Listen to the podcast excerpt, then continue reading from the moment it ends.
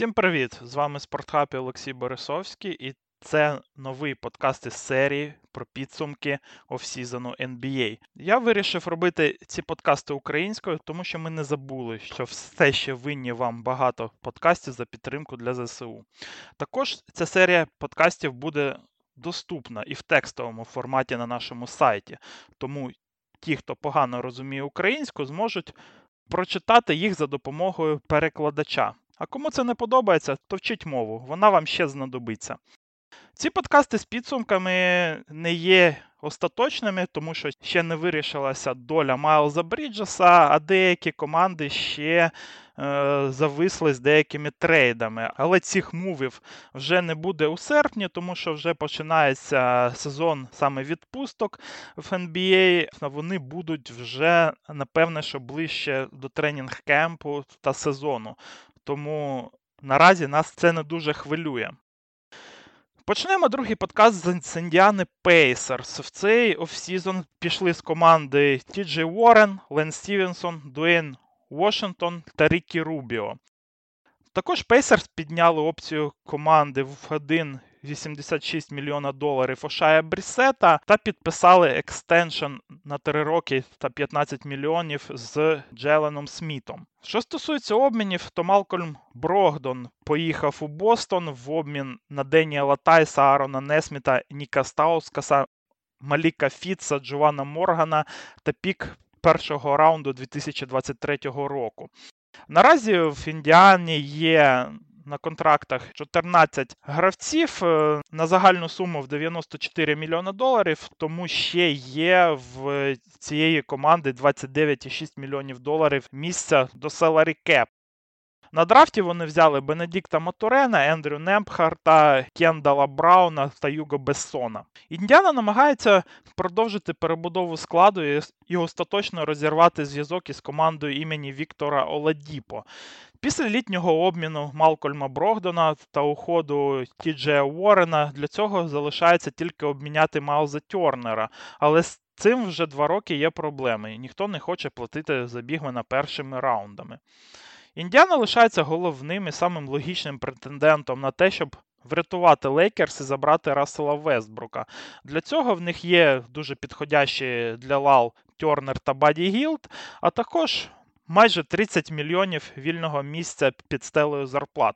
Але каліфорнійці залишаються заручниками Ліброна Джеймса та його маніакального бажання зіграти в одній команді збройні, тому два потрібних для цього трейда піки поки що дати не можуть. Що стосується трейду Брогдана, то Бостон отримав тут ну, дуже гарне велю, скинувши непотрібних їм гравців за одного з найкращих рольовиків NBA ціною всього одного першого раунду, який повинен бути дуже близьким до 30-го піку.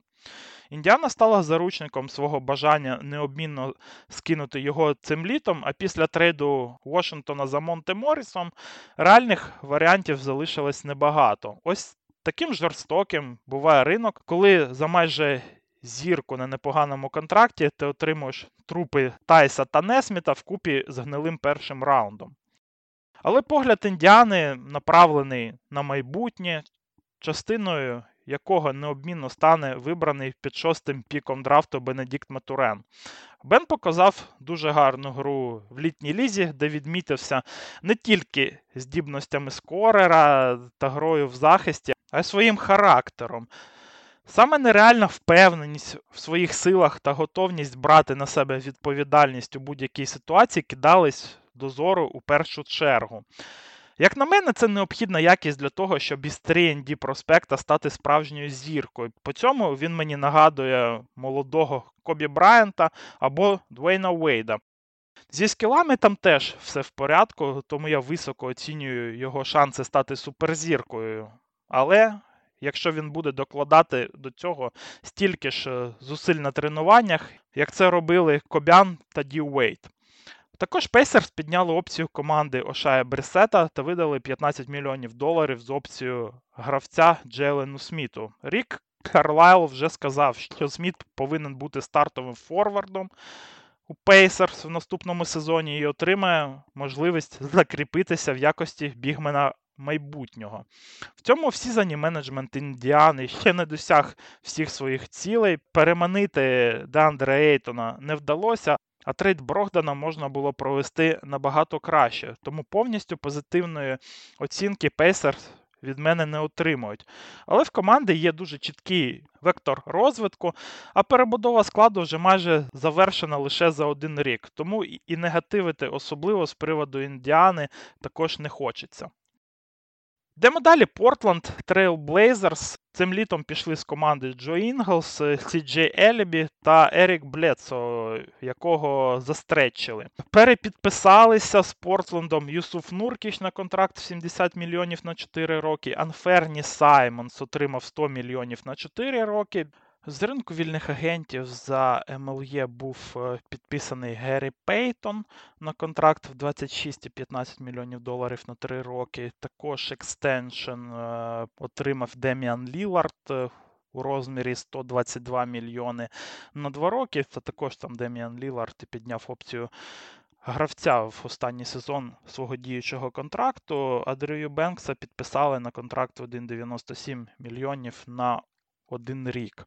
Було два trade и у Портленду в цей offseason. Джеремі Грант та Есмель Камагате приїхали з Детройту в обмін на pick першого раунду Мілвокі 2025 року, 36-й pick драфту 2022 року та другий раунд 2026 року від Портленду або Нового Орлану, який буде кращий. А потім Ісмель Камагате відправився в Денвер на пік другого раунду 2024 року. Наразі у ростері Trailblazers є 16 гравців, е, які зароблять 151,5 мільйони доларів разом в наступному сезоні. Це перевищення вже luxury tax у на півтора мільйони.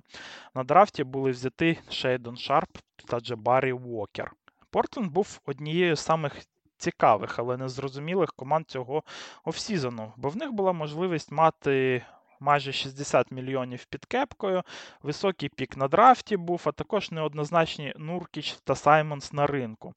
Мені це літо здавалося відмінною можливістю для Trailblazers розірвати порочний круг з займань 6-10 місця у західній конференції та кардинально змінити склад.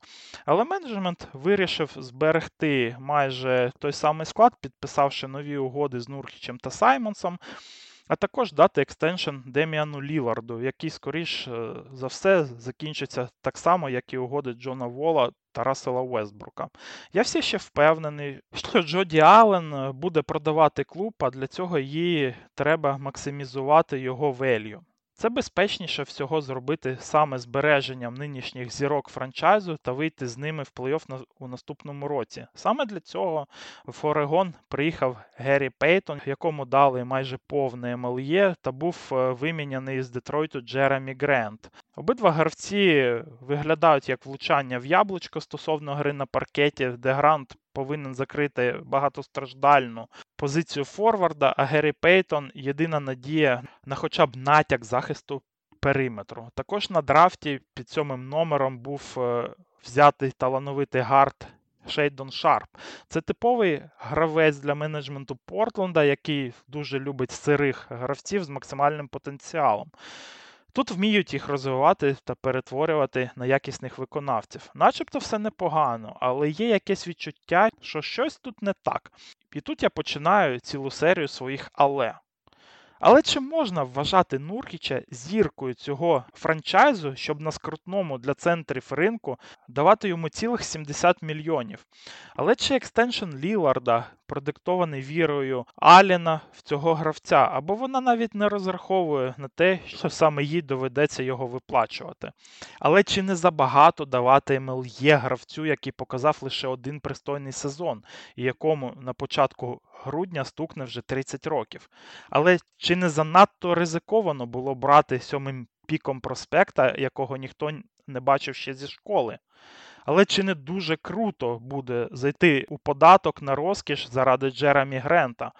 Але чи потягне ця команда на вихід в плей-офф навіть при цих колосальних вливаннях коштів? Але, але, але. Єдине, що не визиває ніяких запитань, це екстеншн Саймонса. Наразі сума 100 мільйонів доларів виглядає ну так, ну трохи ризиковано і вище ринку, але це молодий талановитий скорер, якого завдяки цьому екстеншену можна буде ще раз спокійно перепідписати через 3 роки і, і не хвилюватися щодо його виходу на ринок вільних агентів. Все ж інше виглядає як е, суцільні питання і втрачена можливість перебудувати команду на льоту у стилі Індіани. New Orleans Pelicans з команди в цей сезон пішли тут е, Тоні Снелл та Геррі Кларк. А єдине підписання це extension з Зайоном Вільямсоном на максимальний контракт 192,9 мільйонів на 5 років. Не було ніяких тут і trade ів. У даний момент в roster і команди є 15 гравців, які заробляють е, загалом 146,7 мільйонів доларів. Тобто Pelicans наразі знаходяться десь е, на 3,3 мільйони нижче податку на розкіш. На драфті були взяті Дайсон Деніелс, Ейджей Лідел та Карло Матко. Pelicans – це сама нудна команда нашої серії. Із мувів з ветеранами в них було тільки підписання максимального екстеншену із е, Зайоном Вільямсоном, де як велика перемога подавалася відсутність опції гравця на п'ятий рік. В кейсі Зайона тут нема чим особливо пишатися, бо немає ніякої гарантії, що він доживе до п'ятого року взагалі. А якщо і так, то кому у сучасній НБА це заважає форсити трейд на другий третій сезон? Гравці настільки нахабні, що вимагають трейду ще до введення екстеншенів у дію. Також не були нікуди обміняні на підсилення ростеру Девонте Грем та Лері Ненс, а МЛЄ залишилось невикористаним. Це не є дуже великою проблемою для глибокої команди, але, мабуть, це говорить про те, що власник не дуже хотів заходити в податок на розкіш задля цієї команди. Переводячи на просту мову, Pelicans е, поки що самі не бачать себе контендерами. Досить прогнозовано все було із драфтом. Я ставив їм Дайсона Деніелса в якості найбільш підходящого гравця. Вони його і взяли. Деніелс це розумний гравець із захистом і плеймейкерськими якостями, якого у ситуації НОП можна планомірно розвивати і не форсити відразу на великі хвилини. Це проєкт гра надовго, але такий, що може дати гарний результат через 3-4 роки. AJ Лідел міг стати стілом з 41-го піку, але вже порвав хрести. Цілому є якесь відчуття недомовленості від офсізона Pelicans, тому я би не виключав трейди з підсиленням команди або обмін піками з Lakers. Тоді і подивимось, а цьому літу відно оцінку поставити нема за що.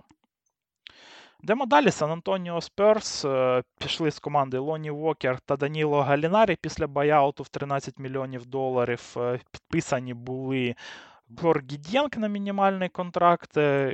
Келдон Джонсон заробив extension на 74 мільйони на 4 роки, а також з waiver у в Оклахоми був е, піднятий Айзея Робі. Було декілька і trade ів тут. Е, Кеннеді Чендлер е, відправився в Мемфіс на pick другого раунду Лейкерс 2024 року та 1 мільйон доларів.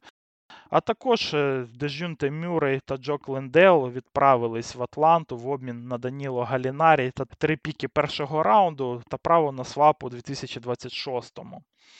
Наразі у Сан Антоніо в ростері є 16 гравців на загальну суму в майже 90 мільйонів доларів.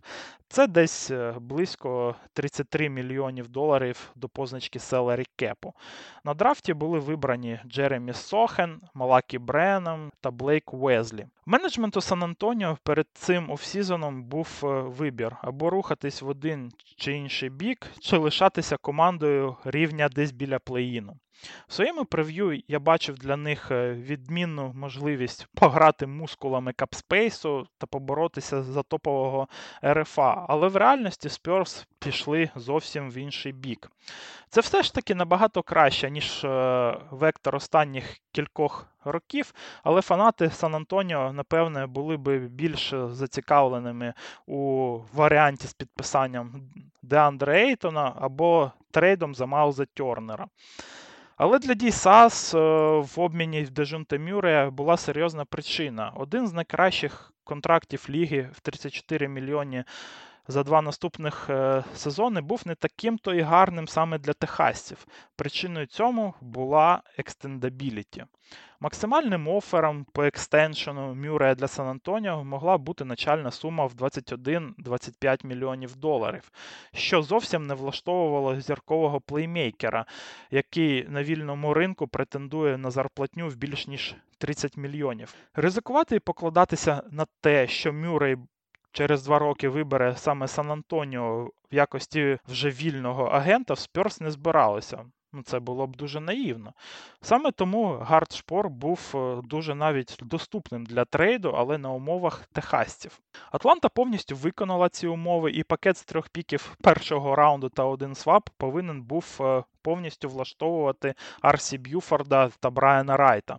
Тим паче, що і власнику Пітеру Холту можна було добряче зекономити після викупу контракту Даніло Галінарі за 13 мільйонів доларів. Келдон Джонсон отримав свій extension у 74 мільйони, але він може стати наступним ветераном Сан Антоніо, який відправиться в іншу команду в обмін на піки.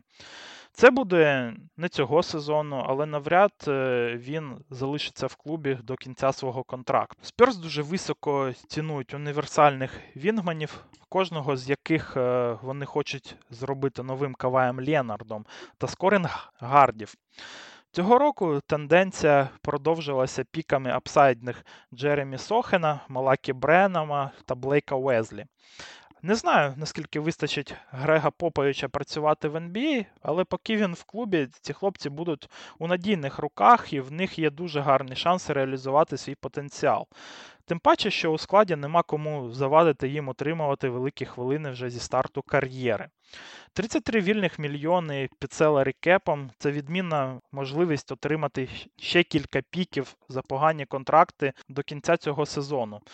Тому Сан Антоніо будуть популярним партнером для трейдів у дедлайн. Це літо повинно запам'ятатися фанатам Спьорс в якості саме того, коли франчайз нарешті перестав жити минулим і обрав вектор розвитку у бік тотального rebuild у. Це може не всім подобатися, але це однозначний плюс, е, порівнюючи з повільною корозією результатів до цього.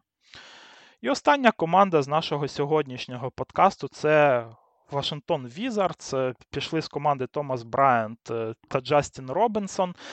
Підписав extension Бредлі Біл на 251 мільйон доларів на 5 років. Е, також е, з ринку вільних агентів за MLE приїхав Делон Райт.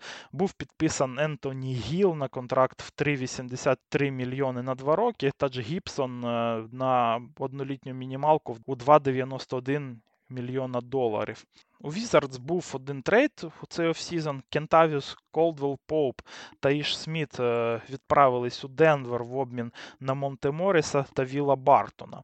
Наразі у ростері Вашингтона є 16 гравців е, на загальну суму в майже 150 мільйонів доларів. Це десь е, на 300 тисяч доларів під luxury tax ом. На драфті під 10 е, номером був е, взятий гард Джонні Девіс, а в другому раунді Wizards взяли Янніка Нзосу.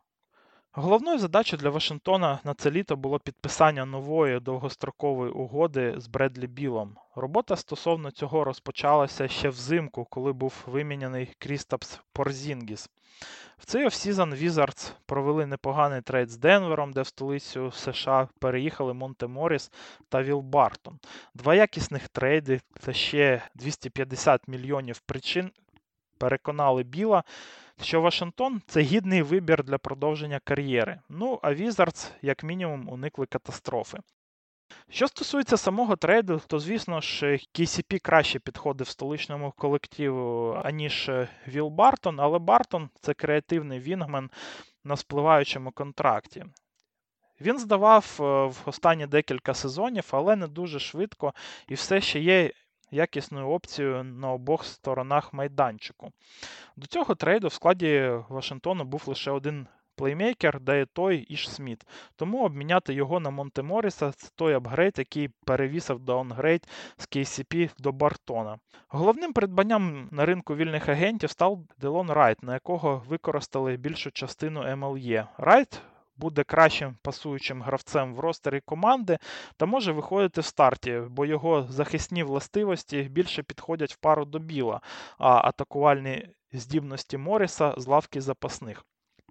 У будь-якому разі це два якісних придбання у найслабшу ланку Wizards, яка дуже постраждала від е, травми Джона Вола та її наслідків. Саме наслідки цієї травми та небажання піти в rebuild з трейдом Біла доводиться розхльобувати Томі Шепарду. Він нібито не тупить і робить один гарний трейд за іншим. А на виході все рівно виходить якась незрозуміла субстанція замість нормальної команди. І все це за 150 мільйонів доларів.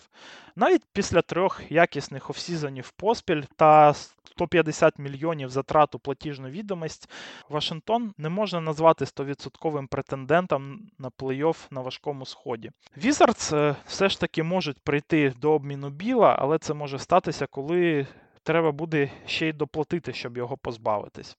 У цих стратегічних роздумах я ледь не забув е, пожурити Шепарда за pick Джонні Девіса, який був з відривом самим слабким гравцем із топ-10 драфту в літній лізі. І до драфту Девіс е, подобався небагатьом. Поки що цей pick виглядає помилкою. В цілому, незважаючи на доволі якісне літо, всі розмови коло Вашингтона ведуться тільки зі згадкою про Бредлі Біла, що повинно дуже тішити його его. Але все ж таки баскетбольна команда більше за одного гравця, і ось з цим у Візардс є проблеми. На сьогодні це все. Дуже дякую всім, хто слухав цей підкаст. Не забуваємо підтримати нашу армію. Це можна робити і в нас, це можна робити у будь-якому фонді, який саме вам подобається, то впритули, то повернись живим та інші фонди. Але треба підтримувати обов'язково, тому що ЗСУ це, мабуть, єдина гарантія нашої перемоги та нашого вільного майбутнього. Всім дякую за увагу. Почуємося у наступних серіях.